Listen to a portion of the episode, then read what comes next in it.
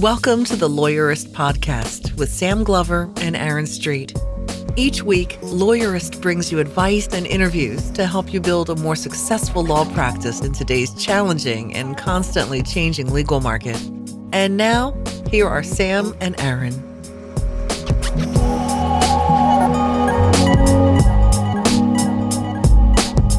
Hi, I'm Sam Glover. And I'm Aaron Street, and this is episode 82 of the Lawyerist podcast, where we talk with rising third year law student Jamie Sutton about his new law firm business model, a sliding scale nonprofit legal clinic. Today's podcast is sponsored by Ruby Receptionists. Ruby answers our phones so we don't have to worry about getting interrupted when we are being productive, and we love the job they do. Visit callruby.com slash lawyerist to get a risk-free trial with Ruby. Today's podcast is also sponsored by Abacus Private Cloud. Future proof your firm by going virtual. Learn more at abacuslaw.com. So, Aaron, I recently did a presentation with podcast guest number eight, Aaron Hall, about policies and procedures in a law. I love when we can like reference back to our old podcast guests in new podcasts. It's one of my favorite things. It's we well, we're on episode 82 now, so we actually have so many previous podcast guests that it's getting difficult for me to get through a presentation or a conversation about law practice without mentioning one of them. I know, it's so amazing and self-referential. it's like watching an episode of The Simpsons. there you go. So policies and procedures sounds really dry and boring, but as you know, I am kind of obsessed with procedures manuals. And I have been for a long time because when I started outsourcing things, I started putting them into procedures manuals. And so let me just explain real quick why I think they're important. And then I'm interested in you telling uh, our listeners if you think I'm just, uh, this is just one of my obsessions that nobody else needs to pay any attention to. But I like them because when I write down the checklist or the forms or the procedures and the, the links and the reference manuals and stuff to how we do things, it becomes a useful tool for how the how the company operates or how the firm does things, whether it's intake or whether it's uh, client conversations or whatever it is, uh, and then it becomes like the code of your firm.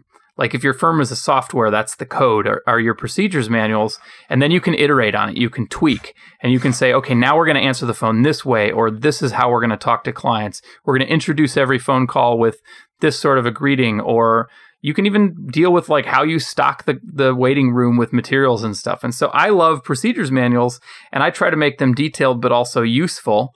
And uh, and it's just sort of at the core of how I try to get things done and manage things with the team. And uh, and so that's what our presentation was about. But I'm kind of curious as from the other side of it, do you think I'm just obsessing about it too much, or is this actually a useful thing that makes our team more productive? Well, I'm not sure in what way I'm like on the other side of it. Like I also help manage these things. Uh, well, true. It's certainly yes. your passion more than it is mine.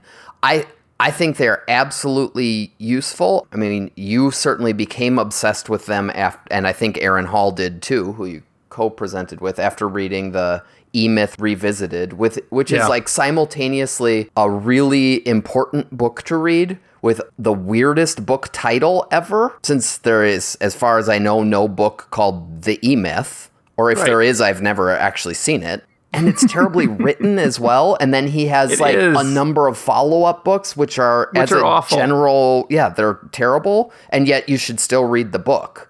Um, despite its bad title and bad writing. It, it's badly written and kind of insultingly written, but the, the core value of it is really good. And it and it's about checklists and procedures and how to run a company so that you can make it more valuable and it really resonates. Yeah and so, so. and so it does resonate with me. I do think it's important. That said um, i think it can be taken too far and if anything i think your passion for it could err too far on the taking it too far side which is to say that his thesis michael gerber's thesis in writing this book was um, to kind of franchise your business where you put all your procedures in a manual and then basically employees can be interchangeable. You can scale growth as much as you want so long as everyone follows the procedures. And anytime you need to make an improvement, you just tweak the manual and then you can constantly be improving, have everything written down, blah, blah, blah, blah, blah.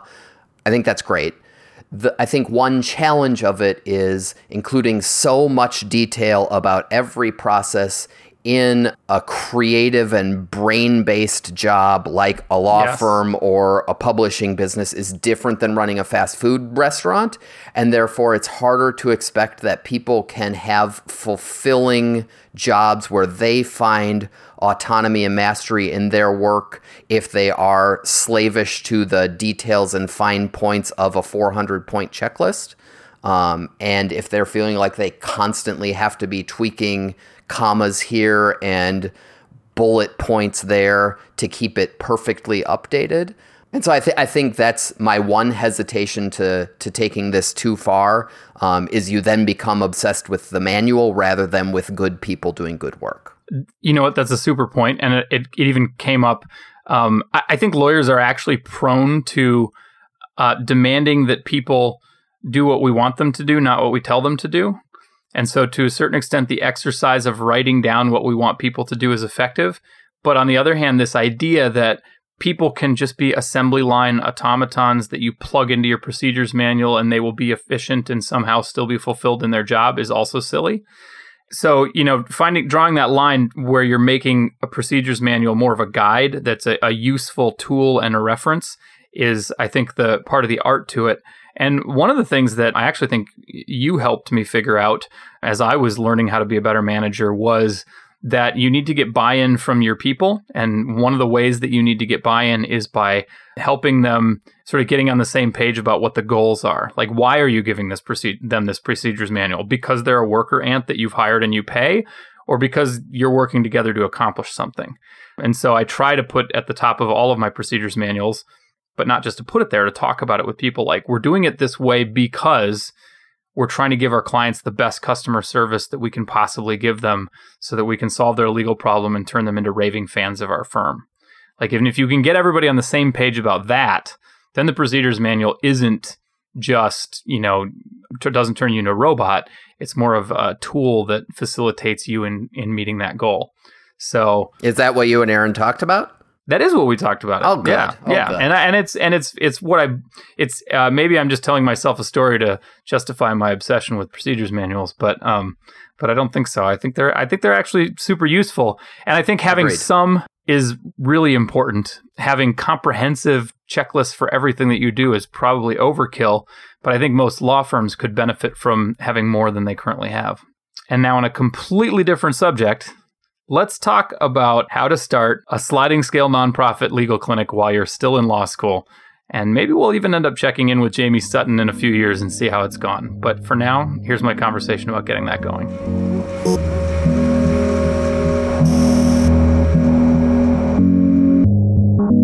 My name is Jamie Sutton, a third year student at Indiana University Maurer School of Law former Marine Corps infantryman and the executive director of Justice Unlocked, a nonprofit legal services clinic. So let's just get this out of the way right off the bat. You are a law student who is the director of a nonprofit that is delivering legal services to clients. Uh, that's right, and it's not something I would recommend for everybody. well, let's let's before we start talking about what it is and all, tell me, tell me why you decided to do this. What, what, what about being a law student led directly to you deciding you couldn't wait to graduate? Well, you know, I started law school when I was 31. I had had experience running a small business before. I had been a Marine Corps non-commissioned officer. Uh, so three more years of school in front of me just made me a little antsy. Um, I definitely saw there's there's a distinction that can be drawn between the older JD students who have had that life experience and those who are kindergarten through JD and are only, you know, 21, 22 years old. Mm-hmm. I think um, having job experience, having real life experience has been a tremendous asset to all the students that are non-traditional. Hmm. So what what did you do? I mean, what's what's the approach and and how did you do this thing? So, uh, my first year of law school, like all other JD students, I started thinking about what I might want to do with my career after I graduate. Um, and for me, I think I even started thinking about that a little earlier, as I said. Uh, so, in legal professions class, we were talking about different ways that law firms are structured solo life versus big firm life versus small firm. And I just knew from my own life experience that I really kind of wanted to be my own boss and be able to do my own thing, have an entrepreneurial spirit. So I started thinking up business plans for after I graduate. Am I going to do a solo firm? Am I going to find a partner? I got really interested in the new movement of sliding scale clinics that do low bono services, you know, extremely discounted services where they're still charging a client fee, but it's at, you know, sometimes as low as 30 or 40% of the market rate. Gotcha. So you got interested in it, and how did you decide, hey, I'm going to go ahead and do this, and what were the steps that you went through? So one of our board members, uh, Stacy Williams, is the director of Indiana University's Student Legal Services. She's been a big mentor to me, um, a great help and motivation. I was kind of just playing around in my free time doing different business plans. How much would that charge? You know, what's the market like here in Indiana? And as we kept going through the business plans over and over again, eventually Stacy and I in a conversation, she said, "You know, why wait until you graduate? Uh, as a nonprofit corporation, you, you can have board members, officers that aren't lawyers.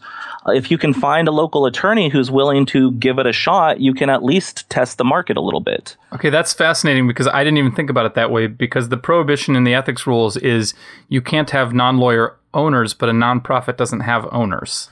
Exactly. A, a 501c3 nonprofit, which is the status we have from the IRS. In a legal sense, my understanding is it's technically owned by the public. You know, for example, if the corporation were to dissolve, all of the assets, all of the money in the accounts, everything else would have to be given either to the state or to another nonprofit. So we spent a good amount of time looking over the ethics rules, just sort of going over them with a fine tooth comb and trying to figure out if we could do it or not. I know I actually called um, the ethics hotline, sent Indiana State Bar Association's um, main ethics guy an email. I never got any answer back. Uh, I don't know if that's because I'm a law student or just because they were busy. But eventually we decided, you know what, we'll sort of go for it. Uh, and if we're not supposed to do it, surely someone will tell us very shortly. How was this received when you actually formed this thing? You got the attorneys on board, you got the nonprofit out there. I assume you attracted a board. Um, and at some point, you have to start in- interacting with the legal community as a law student who is directing a legal services nonprofit corporation. How? What was the reception you got? You know, I think uh, from the lawyers uh, in the area, there's been a lot of skepticism. I think it's a combination of me still being a law student, of it being new, um, especially for the area. It's really a new concept. And well, I mean, it's. I think the only other person who's really done this has already been on our podcast to talk about it, right? It's like it's brand new, right? Uh, there are a couple of them popping up around the country. I'm oh, on a cool. list serve for uh, sliding scale clinic directors, actually. But in Indiana, there certainly weren't any working on this model. Mm-hmm. Um, what is interesting to me is from the judges, court reporters, clerks, people like that we were welcomed with open arms. It was a very warm reception. And I think that's because they're on the front lines and they see these unrepresented litigants in the court day in and day out. They see people who need attorneys but can't afford them, and that the local pro bono organizations are overloaded. And I think they were really interested in the idea of helping that demographic. Hmm.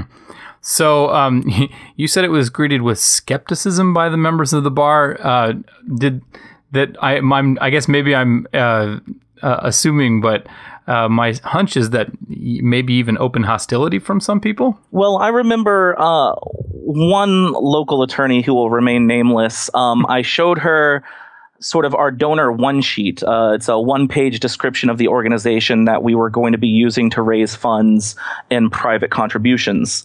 Uh, she told me to go get any copies I had given to anybody else, delete it from my hard drive, and not show it to anybody again. Um, and then she reminded me that the unauthorized practice of law is the number one reason in our jurisdiction that a candidate might be held back from the bar. I, I, I, guess, are you worried that that's going to influence your application to the bar once you graduate? I feel like we have a really strong case to make under the rules of professional conduct in the jurisdiction. I to be honest, I can picture having to go in front of a character and fitness committee and explain it, but mm-hmm. I think hopefully I would be able to do so articulately and in a way that they would buy.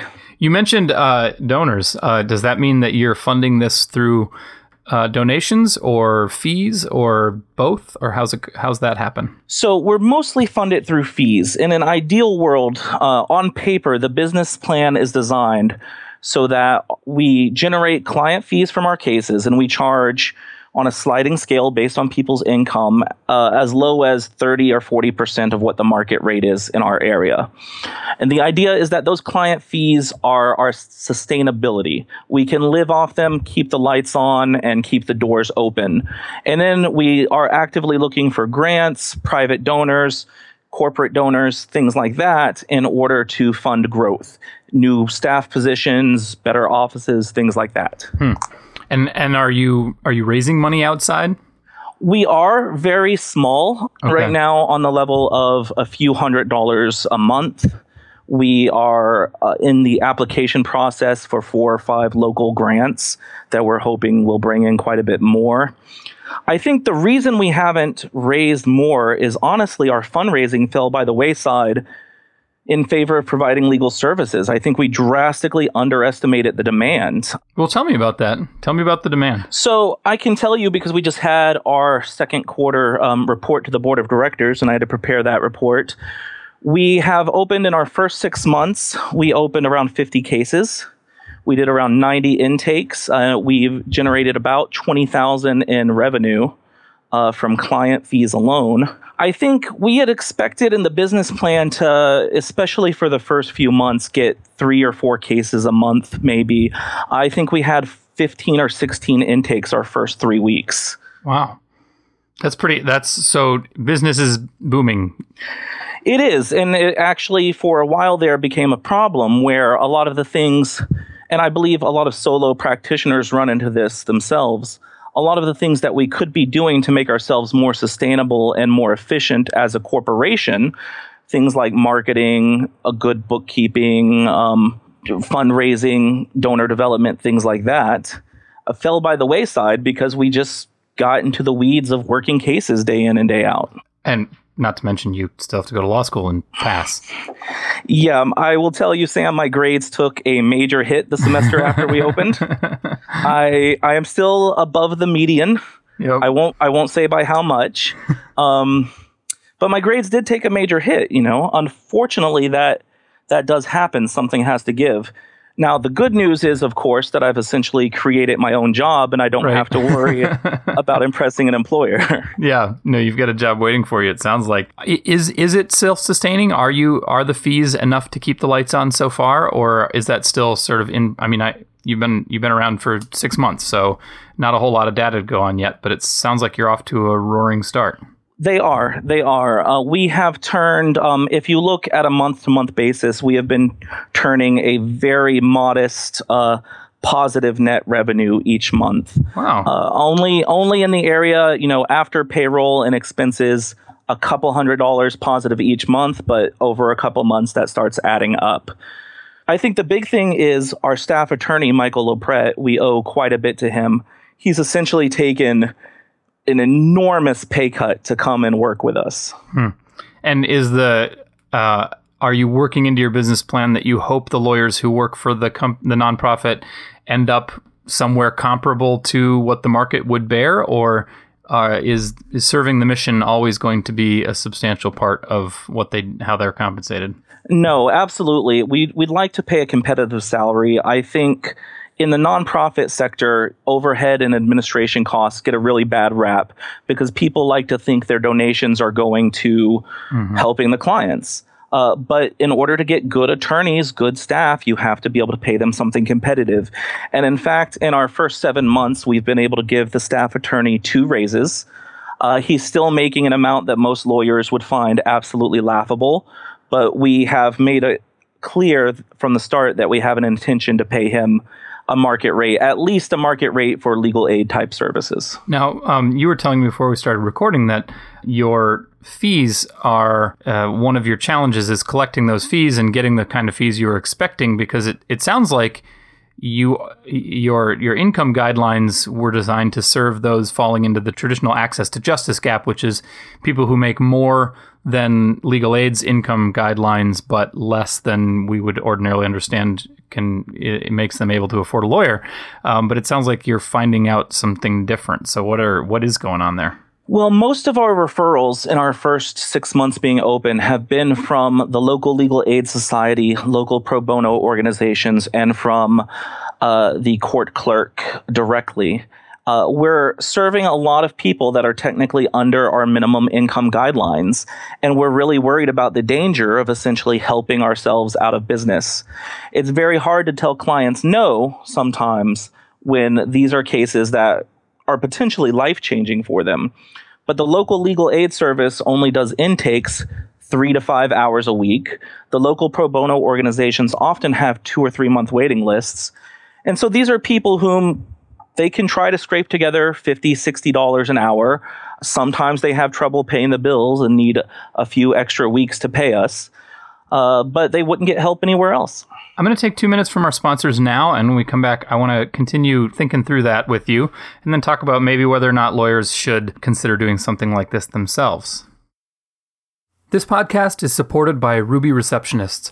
As a matter of fact, Ruby answers our phones at Lawyerist, and my firm was a paying Ruby customer before that. Here's what I love about Ruby.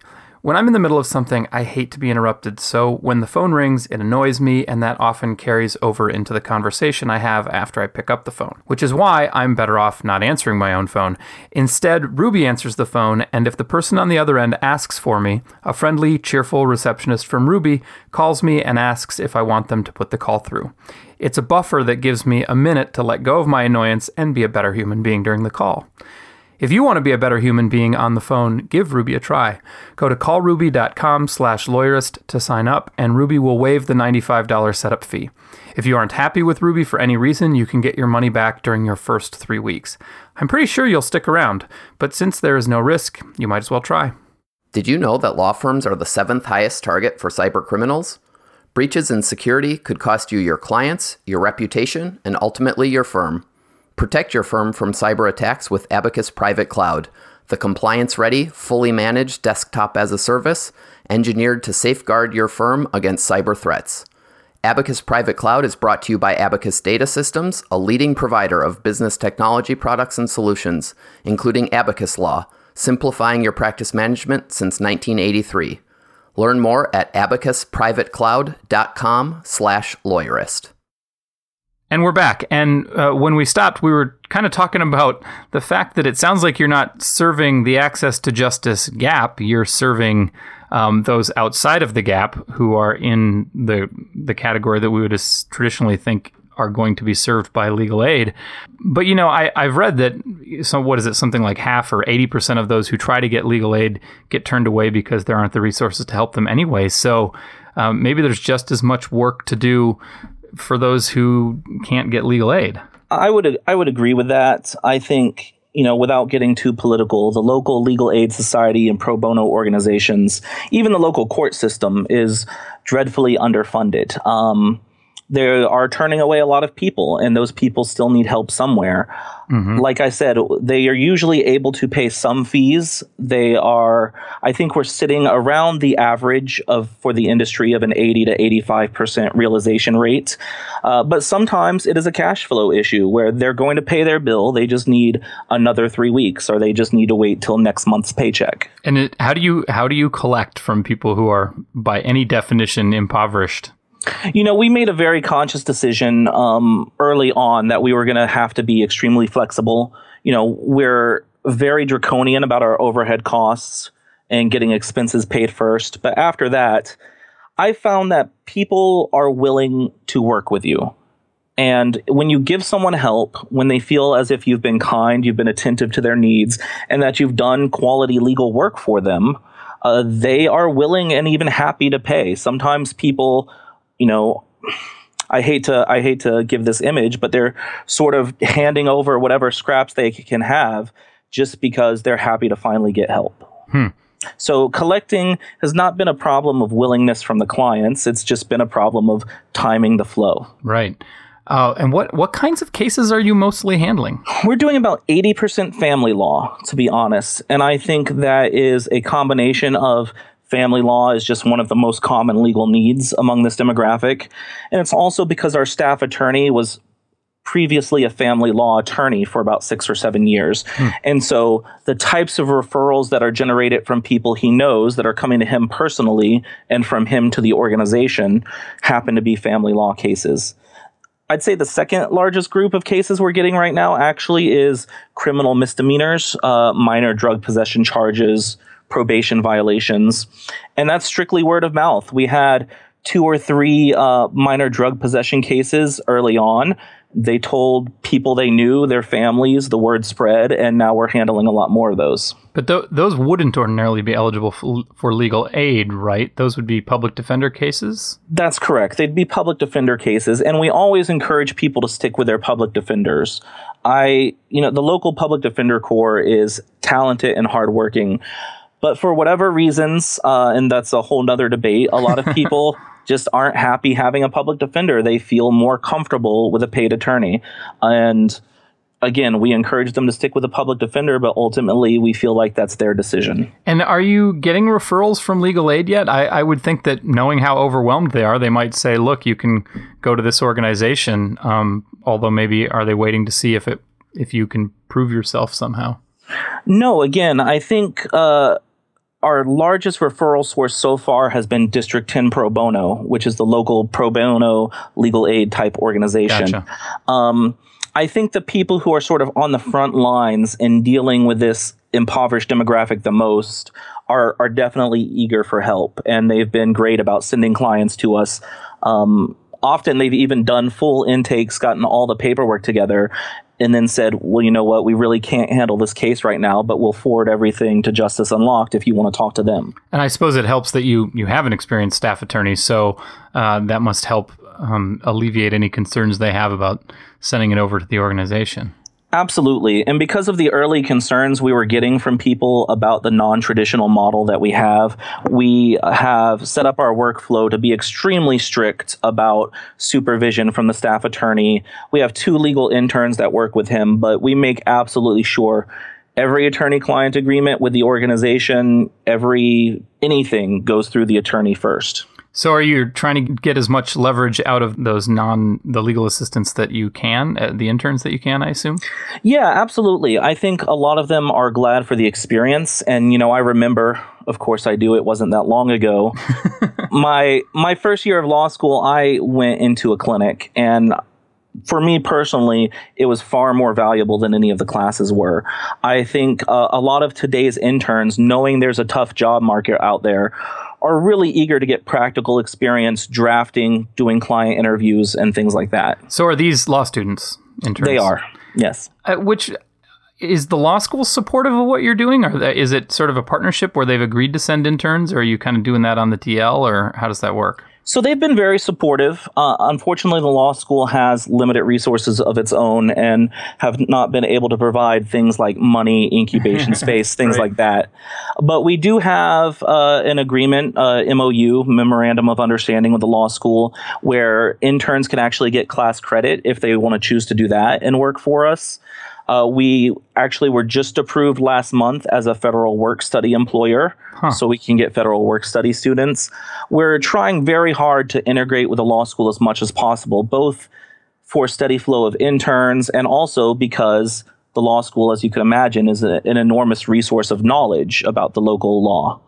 So, uh, if I can sort of sum up, it sounds like you're getting a fair amount of support for this. You're doing okay based on fees, and you sound optimistic about your ability to get donations. And if you can do those things, then you ought to be able to build yourself and your staff attorneys up to a reasonable salary, and you've got a steady flow of potential interns this seems like a pretty solid business model, actually. You know, I think it is. I think in a lot of ways, uh, and again, not to get on a soapbox, but I think the legal market has really sort of priced itself into an ivory tower that's out of reach for most people.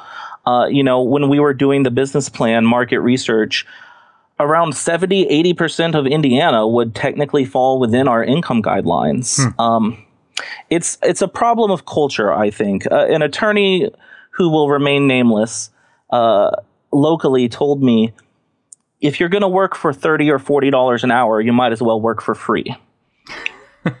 now, I understand that 30 or $40 an hour isn't a lot for most attorneys, but I grew up in a family of four that had a combined income of about 18,000 a year. So to me, 30 or $40 an hour is unimaginable wealth. So let's say we've got listeners now who are inspired by this and want to get started on their own. And I, I confess, if I weren't uh, didn't already have a full time job, I you know I'm I'm already starting to have business plans swimming in my head. I love this idea. Um, where would one get started? Well, you know, I think uh, there are a lot of excellent resources out there. Um, I read The Lawyerist, I read Above the Law. I am on a list serve for sliding scale executive directors, um, which anyone can join by contacting Open Legal Services out in Utah. I think you've had Chantel mm-hmm. on your mm-hmm. podcast before. Uh, you know, I would say you've just got to look at your local rules of professional conduct do the do the market research. I think a lot of attorneys forget, and you've talked about this on the Lawyerist before, that ultimately any legal organization is a business. Um, just a basic business planning thing, I think, is ignored by a lot of people starting their own practices. And your this approach is heavy on the business planning, um, but that doesn't have to affect the way the actual lawyers go about serving their clients. Yeah, I definitely agree. And in fact, our staff attorney is someone who came to us, and after talking to me a few times, we had coffee a few times. He confessed to me he'd been in solo practice for about four or five years at that point and he confessed that he loved doing legal work and he hated running a business which i hear yeah. all the time and i and i think there are a lot of people who are happy taking a paycheck and working for an organization that's going to take care of things like malpractice insurance office space again just to sort of repeat myself I, I think the business planning aspect is overlooked by a lot of attorneys who think if they're just good attorneys, they're going to flourish and make a successful practice. But if you are the kind of lawyer who enjoys thinking about business planning and strategy, then maybe you're suitable for starting up something like this. And and it's fair. I mean, Chantel's uh, nonprofit legal services organization has been doing this for a, a, bit longer than yours, but it's fair to say you're both in early stages, and there's no, you know, I, I the the pessimist in me says, hey, let's wait and see how this goes. But both together, you've more than proved the concept that it can work at this point. It seems to me. So um, maybe we can check back with you in a couple of years and and see how it's gone. Because I my hope is that you're you're flourishing and making plans to expand that at that point, just just like Chantel's firm has been doing. So. Well, I'll, I'll, tell you this much, Sam. I, am still waiting to see how it goes too. Um, there's no guarantee that in six months or a year the the business model might not have failed. But I'm reminded actually of you know the ABA uh, Future of Legal Services just produced a, a, document about the future of legal services. I, I think it's clear to anyone paying attention that we've got to try something new as a profession. The old way of doing things is not working anymore for a lot of firms and it's not working anymore for the public.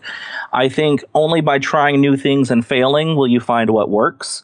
And that if we intend to stay relevant and serve the public, as is our mission, we're going to have to mix it up a little. Well, thank you for being on the cutting edge of that experimentation, and thanks for talking with us about it today. Oh, thank you, Sam.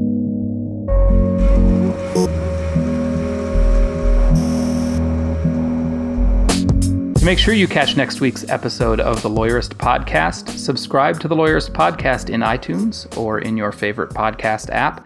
You can listen to it at lawyerist.com slash podcast. You can also subscribe to the Lawyerist Insider, our weekly newsletter. Just go to lawyerist.com and look down the sidebar or click on newsletter up at the top. We'll remind you where to find the podcast whenever we release a new episode. Thanks for listening.